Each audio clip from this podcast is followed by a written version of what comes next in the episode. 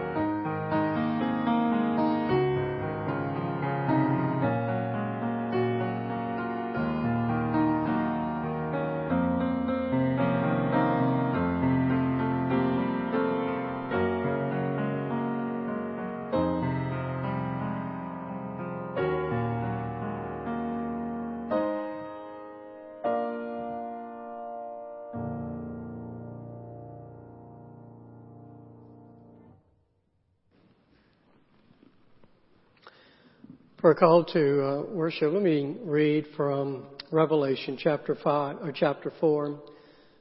Holy, holy, holy is the Lord God Almighty, who was and is and is to come. Let us pray. We come in ourselves, our Father, to give you thanks, to worship you in your holiness and in your, your beauty. And we worship you in and through our Lord Jesus Christ we pray for the anointing, the blessing of your Holy Spirit, that in our worship of you, that we might be a blessing to our great God. And we pray this in Christ's name. Amen. Let's stand to, to worship, singing, I love you, Lord.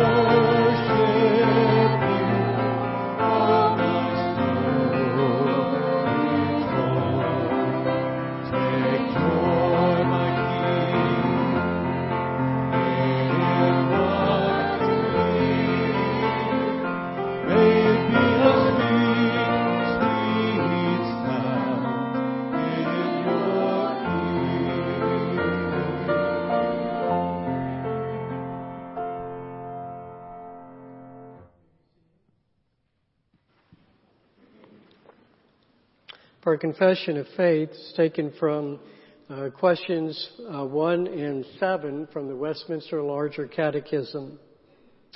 What is the chief and highest end of man? Man's chief and highest end is to glorify God and fully to enjoy Him forever. What is God? God is a spirit in and of Himself, infinite in being, glory, blessedness, and perfection, all sufficient, eternal, unchangeable, incomprehensible, everywhere present, almighty, knowing all things, most wise, most holy, most just, most merciful and gracious, long suffering, and abundant in goodness and truth.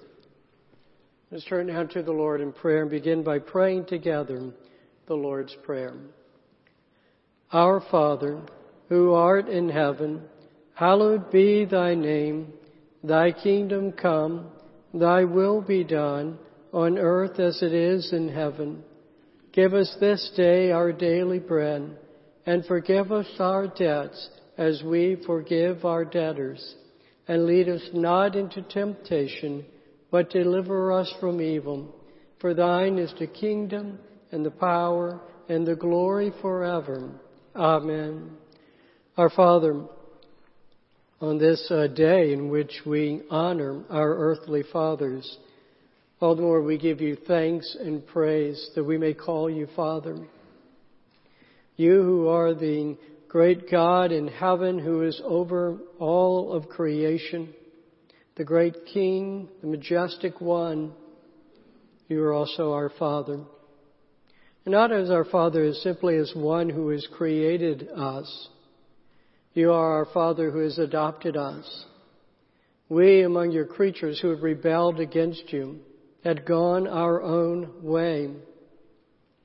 Yet you have sent your only Son to come and to rescue us, to bring us back to you, to, to pay the price for us.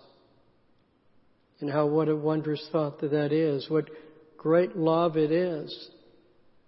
And truly we say how great is the love of our Father that we should be called your children.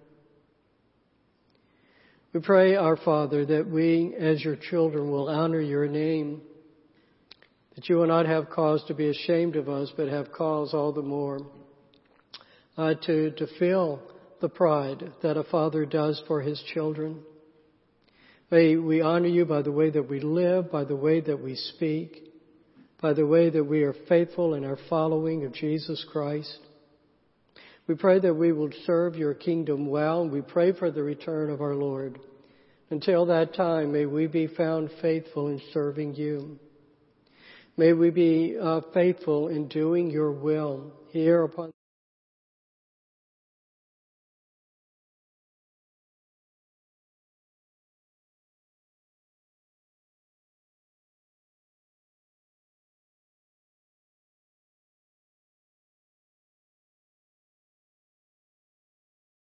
would feed us, that we might do your will all the more that you, we pray that you would feed us with your word that we may understand your will, that we may be, uh, uh, that you would place your spirit in us to so sanctify us that we might do that will that we know. We pray, our Father, for our world and, and for your provisions. Pray for the end of this pandemic. Pray for peace in our country and for understanding and reconciliation. We pray that you would uh, forgive us of our sins, that we would all examine ourselves to see where we have not been those who have forgiven our debtors, to see if those in whom we may be in debt. May all the more, our Father, you do that work in us of forgiveness and of sanctification. We pray that we not be led into temptation, but deliver us from the evil one. And we lift these prayers before you because we recognize to you belongs the kingdom. To you belongs all of the power. Anything that we may do, it is to be done under your power. To you belongs the glory forever, recognizing that our chief and highest end is to glorify our God. In Jesus' name we pray. Amen.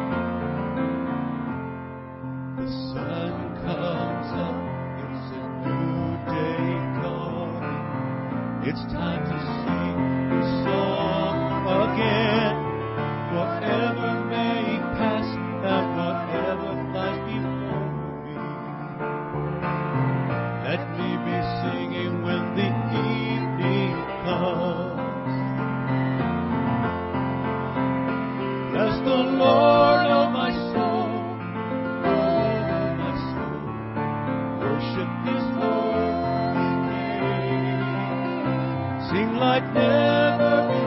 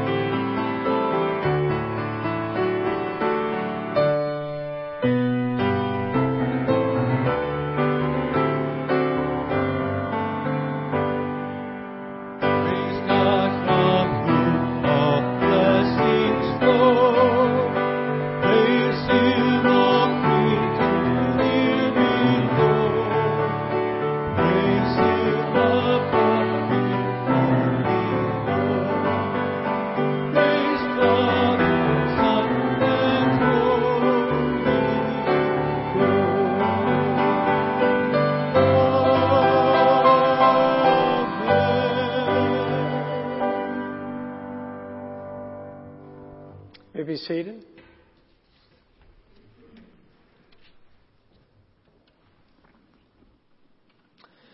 Well, no matter our age and no matter how much energy we might have or ambitious we might be, all of us need rest.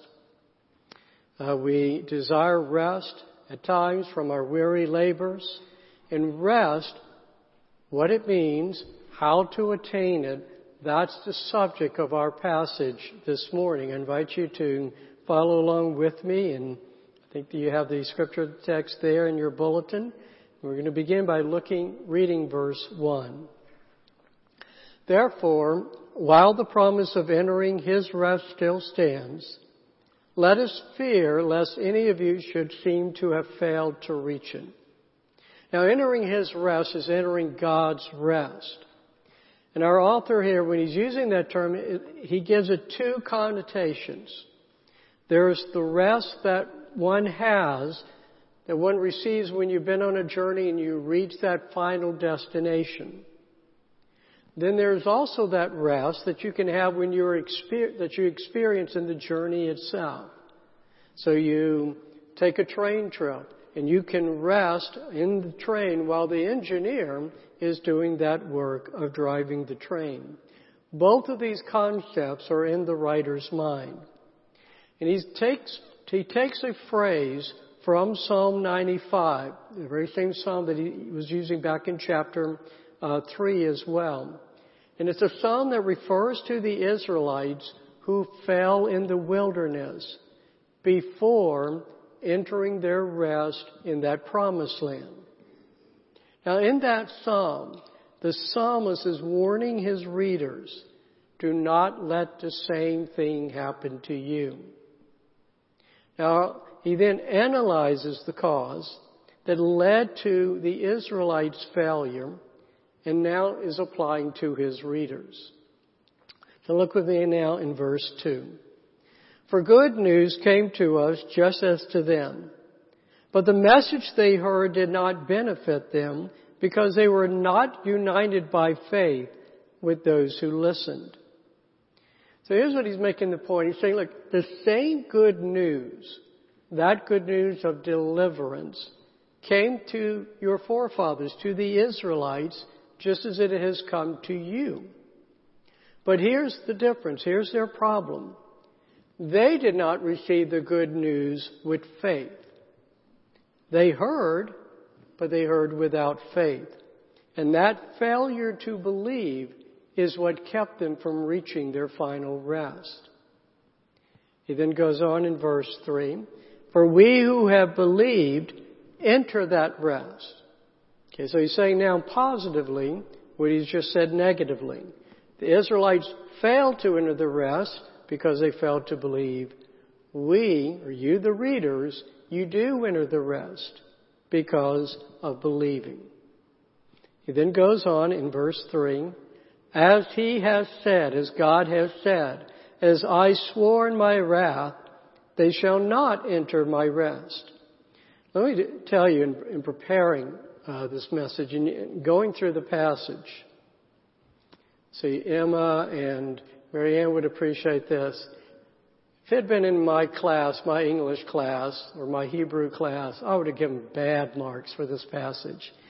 Because he's, he, he's going to make a point, then he gives quotes that seem to make the opposite point, and it's hard to follow just what are you trying to say here. And that's what's happening.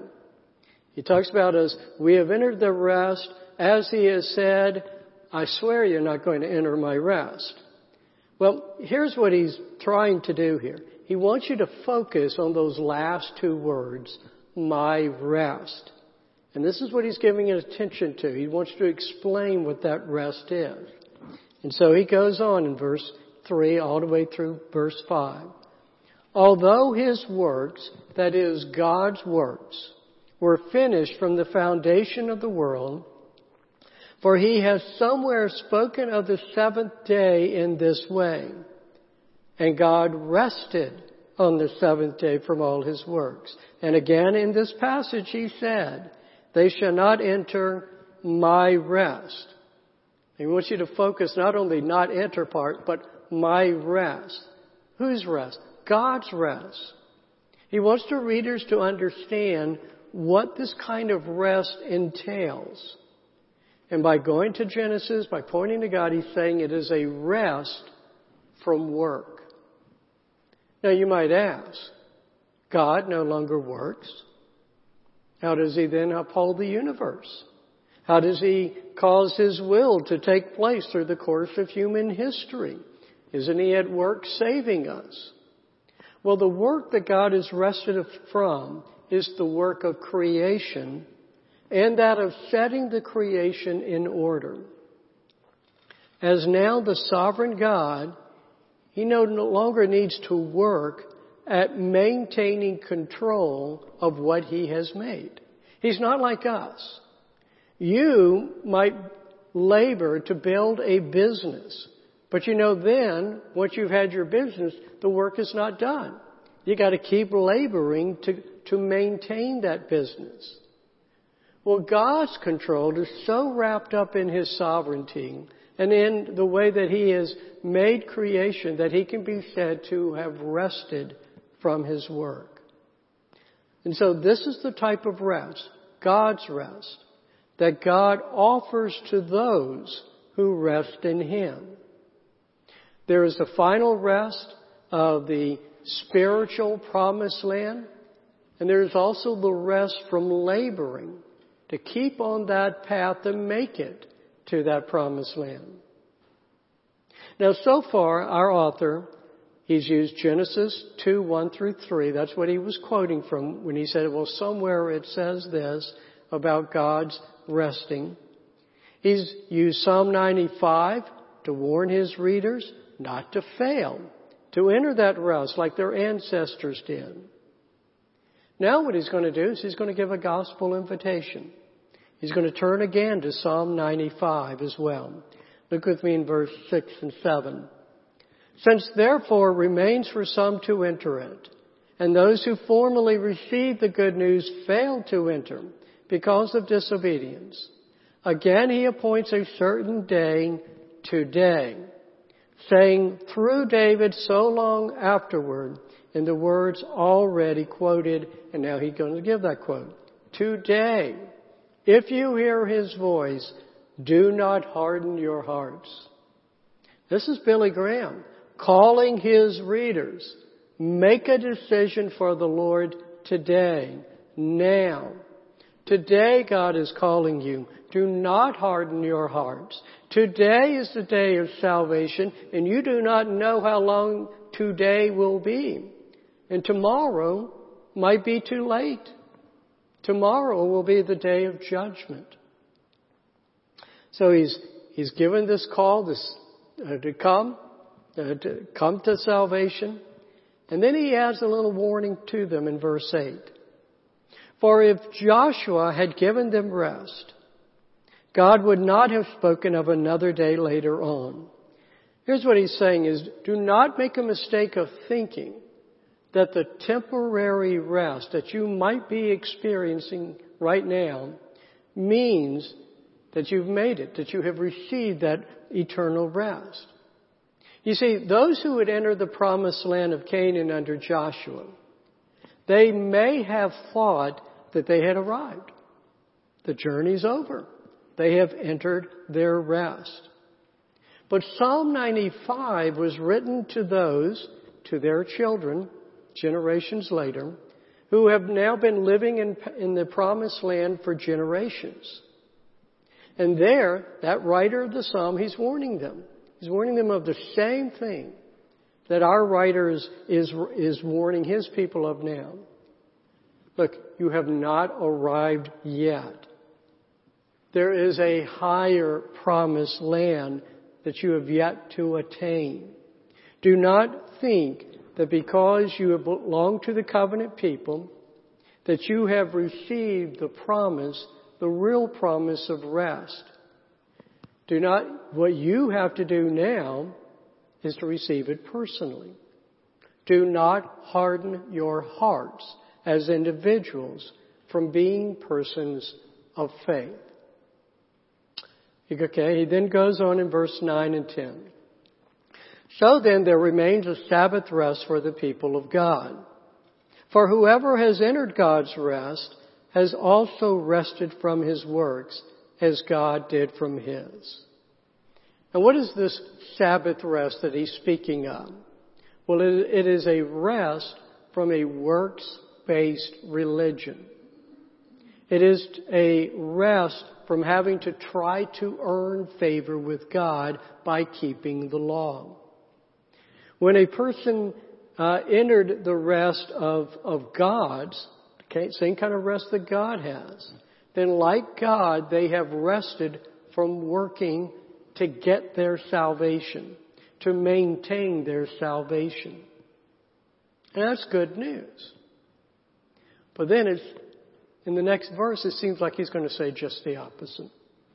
Verse 11. Let us therefore strive to enter that rest so that no one may fall by the same sort of disobedience. So he just said, look, you can rest from work. You can rest from trying to have to earn salvation and so on. And now it seems that he's saying, well, you need, you really got to work at it. You got to strive to enter that rest. You've got to be obedient uh, all the way along so that you do not fall. I mean, when I'm reading this, this sounds to me like it says you got to keep working. You got to work to get it, and you got to work to maintain your salvation. So what gives? So when I'm working on this, I, I look up the Greek term for that term strive. And what I discovered is not actually a, a term about working itself. It's a term about your attitude. It means to have zeal, to be earnest about. And so with that thought in mind, now consider the attitude that the, the writers of both Psalm 95, the writers of Hebrews, what is the attitude that they're warning their readers about? Well, in both cases, they're addressing readers who have become complacent about their status before God. Here's the way such persons would be thinking. Look, we, we belong to God's chosen covenant people. I mean, that automatically makes us accepted by God. And as such, well, such God owes me. And just as the Israelites in the wilderness thought that God owed them a pleasant journey through that wilderness to the promised land, in the same way, so the Israelites who are now in that promised land of, of, of Palestine or of Canaan, they're living as though God owes them a pleasant life until they should enter their final rest. And just as the wilderness Israelites stumbled over their unexpected trials, in the same way, those Israelites who are now in the promised land are probably stumbling over their trials. They were not troubled with concern about how they might please God. but they were very much troubled about was that God was not pleasing them.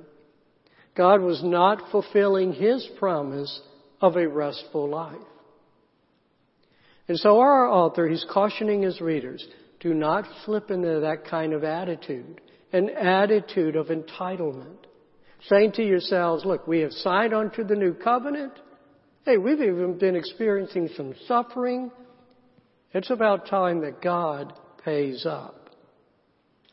Now this leads to our author's comment about falling by the same sort of disobedience. He doesn't, so what is that disobedience that was, that the people in the wilderness were guilty of, as well as the, uh, the Israelites who are already in the land of the promised land? What were they guilty of? Well, you think about it, so it's hard to decide which one, isn't it? I mean, there's plenty to, to pick from. You could pick idolatry. You could pick licentiousness, injustice, greed. But his point is that they all stem from one source, and that is the sin of unbelief. He points this out in verse 2. Those who fell, fell because they lacked faith. And he had concluded back in chapter 3 verse 19 they were unable to enter because of unbelief. And so all the disobedience of the people, all those different types of sins, they were springing out of the single root of disobedience, of unbelief. That's what they were guilty of. So, excuse me. So let's now move to ourselves. We who are members of, of the church of Jesus Christ. Here are the two conditions, the same ones that we need to examine ourselves for, for as well. Number one, it has to do with that expectation about the final rest of the promised land. Number two has to do with the rest that we are promised right now during our journey. So let's look at that first one. And I would say that the first one really applied uh, to me. You know, I grew up in the South, in a small town in South Carolina, and I was baptized as an infant, raised in a Presbyterian church. I attended Sunday school. I attended morning worship. I went to youth group in the evening. I accepted everything that I was taught about the about who God is, about what Jesus has done, as uh, as well as how I'm supposed to live. And just like an Israelite, I understood myself as belonging to God's chosen people. So therefore, I mean, I, I should be saved. What more do I need to do? Now I did understand that I needed to maintain that status. But after all, it wasn't strenuous work to do. God, after all, we're told that God cared more about my good intent. I already belonged in His church family. Surely God will be lenient. I mean, He might not be boasting about me, but He would accept my good enough efforts. Are you like that? This is a, a specific condition that, just clings to those who've grown up in church. Your parents, you say to yourself, they, hey, they were good church members. They might even have been leaders, maybe even pillars in the church. You've not been disobedient or rebellious for the most part. You, you believe everything for the most part, so God should accept you.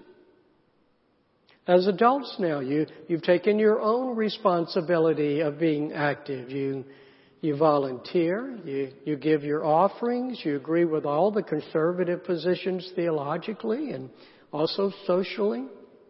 You've been faithful to God for the most part. There might be a few times that you've kind of sowed your wild oats, but you've been faithful. And that rest that God promises, that rest of heaven, it should be safe enough for you. So that's the first condition. The second condition is that of the rest that we're to have during the journey. Now you might be of those who, who know better than the first group. You, you know that to be saved for heaven's rest, look, you've got to receive Jesus personally as your Lord and Savior. Being a church member, going to church is not good enough. You have to have a real relationship with God. And you do. You have your personal devotions. You attend. You, you like to attend Bible studies. You like listening to Christian music and, and reading Christian books. You volunteer in ministries that present the gospel, that help the needy. You might even be teachers you who are teaching the gospel. You know that God does not owe you salvation. You know that salvation is a gift. But now that you are saved, you have received that gift of the final rest that God promises. Well, you do have some expectations about the rest that you think you ought to have right now. Now that you are doing the good works that God has prepared for you to do, now that you're doing your part to please God, well, He should be doing His part for you. Unconsciously, or maybe even consciously, you also think that God owes you. Now before you protest that you would never think that way. Ask yourself, why do you get startled when bad things happen to you? And you're asking, well, why did God let this happen to me? Why did God let this happen to my loved one? Why, why has He allowed my, my child to stray? Why did He allow my loved one to die? Why am I afflicted? I have done so much for God. I've done my best to please Him. Why, why do I suffer when my neighbor who thinks going to church every now and then makes him right with God that neighbor has the easy life. Everything's going right for him, and that makes him think that he's right with God. It's not fair. And so, again, there is the person who's thinking in that first condition. He's marching to the rest of the promised land, when in truth he's ignorantly marching under God's wrath. Secondly, though, there is the person who's depending upon the grace of God to reach that promised land, but, you know, it's going to be honest, is a bit frustrated with the lack of rest that he or she really is receiving in this world. Now, regarding that first condition, for anyone to whom this may apply, let me ask you, are you resting on your credentials to get you into heaven. At the gate of heaven before the Lord, do you plan to present your credentials? You're going to show how your parents and your grandparents were good members of the church, how you were, you're going to testify that you were raised in a Christian home and you dutifully attended a, a good gospel teaching church and, and you volunteered. Do you anticipate that you're going to take and and that you'll pass a test on some doctrine and some social issues? Do you think that you'll be presenting testimonials of how good you were? Or at least again, how you tried to be? Well, if that's the case, then like the author's telling his readers, I fear for you, lest you should fail to enter that final rest. And I exhort you now to examine your heart.